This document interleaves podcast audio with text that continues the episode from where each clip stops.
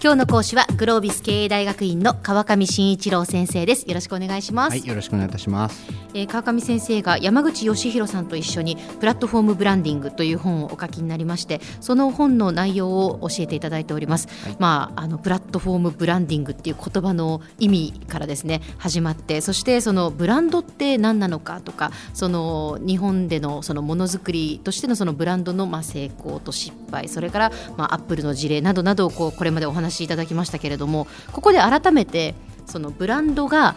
プラットフォーム化しているっていう、これがどういうことなのかっていうのをもう一度教えていただきたいんですが。そうですね。ははいい、あのまあプラットフォーム一番最初にもお話ししましたけれども、あの何かいろんなものを載せる共通の基盤というか土台、ええ。これがまあプラットフォームなわけですね。はい。でもう我々のこの今の時代あのソーシャルメディアとかそういったものがもういっぱい出回っていろんな人がいろんなことをブランドについてもうソーシャルメディアの中で喋ってる時代になっている。ええ。ということで、まあ、正直もう好むと好まざるとにかかわらずお客さんの体験の中でそのあるブランドというのはもういろんな人たちの乗っかるプラットフォームになっちゃってるんだよねということなんですけどもやはりそれを認識した上でうまくそのプラットフォームとなったブランドの強みみたいなものをこう発揮させていくことが、まあ、これから必要だなっていうことが、まあ、この本の中で私が言いたかったことなんですね。はいはいはい、その強みを発揮させていく、はい。だから、まあまあ、プラットフォーム化することのやっぱ良さとそしはい。てそのデメリットみたいなことも知っておかないと、そうですね。じゃあどうしていったらいいのかっていうのがなかなかわからないわけですが、はい。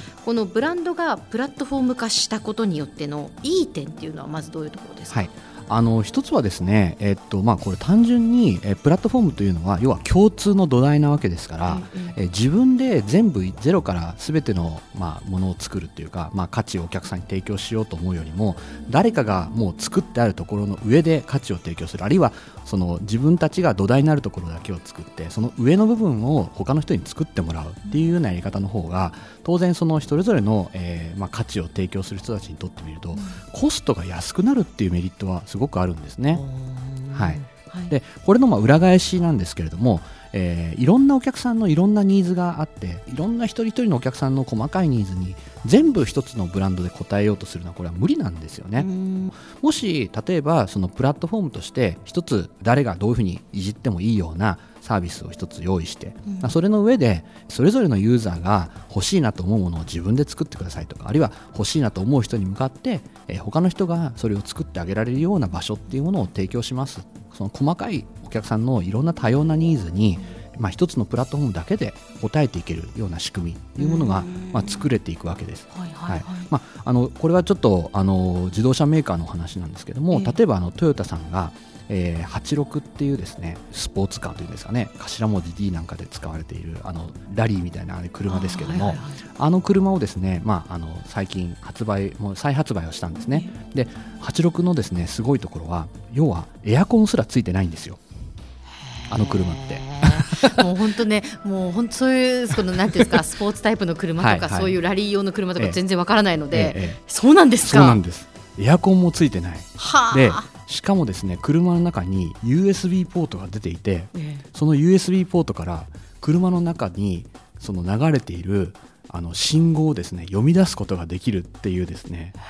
これ要するに車自体がプラットフォームになっていて要はもうその車を買って自分の好きにカスタマイズしてください。その車両の中でこう動いているいろんなデータも勝手に読み出してチューンナップに使ってくださって結構ですっていう投げ方というかですねはあ。そういうことをしたんですトヨタは。はい、なのでこの86はもう発売と同時にですねいろんなその改造パーツのメーカーから86用の改造パーツが同時に発売されてるんです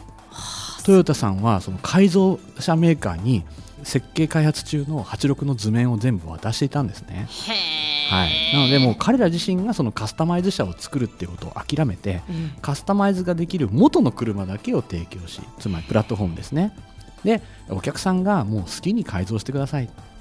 そういうことを、まあ、あの製品をブランドをプラットフォーム化するっていうのは、まあ、ちょっとこれはブランドというよりは製品そのもののプラットフォーム化ですけれども、そういうことももう今行われるようになってきてるっていう話ですね。そうですか、はいお客さんとしてはこうくすぐられますよね、はい。自分で好きなようにできるっていうとね。そうですね、ええ。好き放題やれますもんね。うん楽しいと思いますただ逆にこのデメリットですね、ええそれももちろんありまして、はい。あの例えばじゃあ今まで自動車メーカーなんでそういうことを他の会社やってこなかったかっていうとやはり改造されるっていうのはメーカーの保証が効かなくなります。はいまあ、品質問題っていうのも当然生まれてきますし、えーまあ、メーカーとしてはそれを保証しませんっていうわけなんですけどもそれでもやっぱり事故が起こった時に、うん。当然その車両を作ったのはそもそも誰だって話になるわけですよね。うん。はいはい。なんで別の人たちがその入ってきてその価値をどんどん付け足して提供するっていうことにやはりみんなその中にもし問題のあるものが入っていたらどうしよう。ネガティブな話がその中に生まれてきたらどうするんだ。誰が責任を取るんだ。ええ。ということも当然このプラットフォーム化と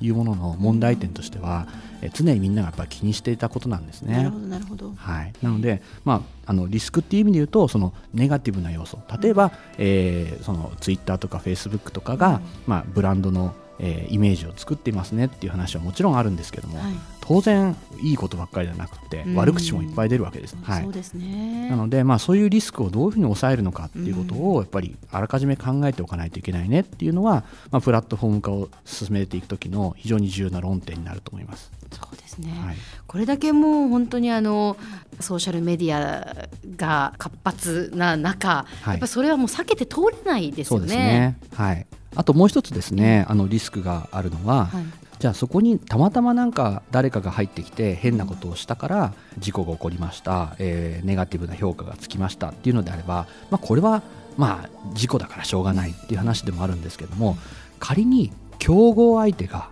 意図的にそこに悪いものを忍ばせるであったりとか例えば競合企業が、えーそのプラットフォームに入ってきて気がつかないうちにお客さんを全部横取りしていったなんていうことも当然出てきかねないわけですよね。これもやはり一つ大きな問題になります。うんなんでプラットフォームというのは、まあ、コストが下がったり多様な価値を提供できるっていうメリットももちろん大きいんですけれども、うん一方でやっぱり企業がそれをやるときにじゃあここの中でその期待されてない振る舞いをする人たち、えーそこで評価を下げるようなことをしようとする人たちいうものをどうやったらその要は排除できるのかということも、まあ、これも非常に実は悩みの種というか、えー問題になってくるところではありますね。えー今日はブランドのプラットフォーム化のメリットデメリットを教えていただきました、えー講師はグロービス経営大学院の川上真一郎先生でした。どうもありがとうございました、はいありがとうございました。